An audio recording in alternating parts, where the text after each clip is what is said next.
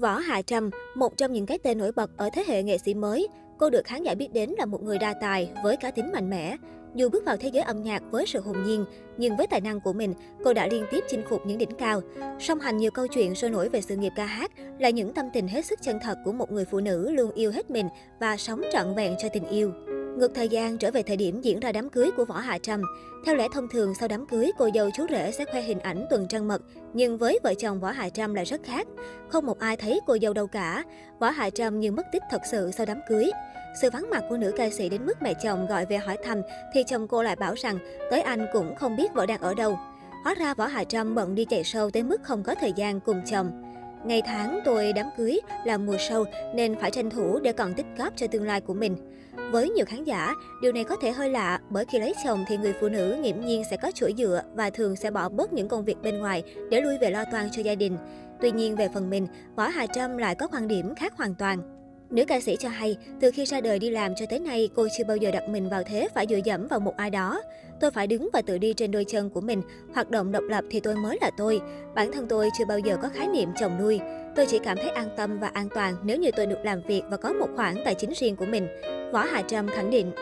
Đồng thời, Võ Hà Trâm cũng cho rằng khi hai vợ chồng cùng độc lập về tài chính và cùng xây dựng hạnh phúc thì cuộc sống gia đình sẽ bền vững hơn.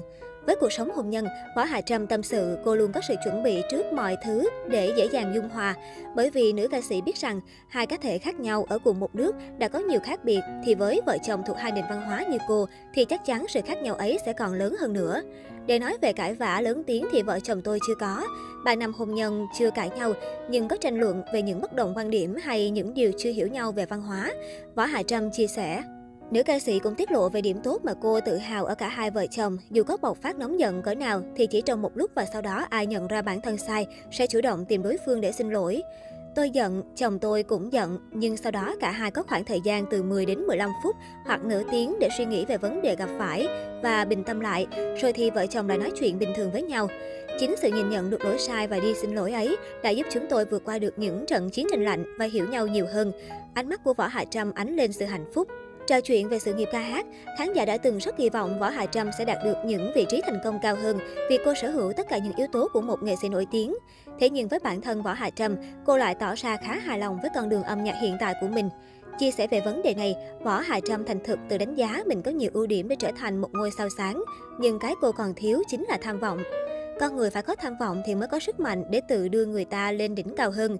Bản thân tôi hài lòng với những gì mà mình cảm thấy vừa đủ và tôi vẫn tiếp tục kiên trì. Có thể những ngày đầu tiên đi hát, những thành công tôi không thấy, nhưng tôi vẫn cứ đi, để rồi một ngày nào đó đủ duyên sẽ nhận lại được quả ngọt. Võ Hà Trâm bộc bạch. Cũng nhờ đức tính kiên trì đó mà nữ ca sĩ đã đạt được những thành công nhất định trên con đường sự nghiệp.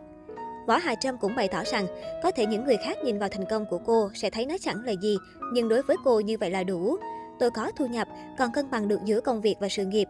Thêm cả đầu óc được thoải mái, vì tôi là người không chịu được áp lực cao về công việc dư luận, mà chỉ chịu được ở mức độ nhất định, nên tôi chọn cho mình cuộc sống nhàn nhã như vậy. Tôi cảm thấy đủ và hạnh phúc vì đã đạt được những gì mình muốn cũng như con đường tình duyên hiện tại.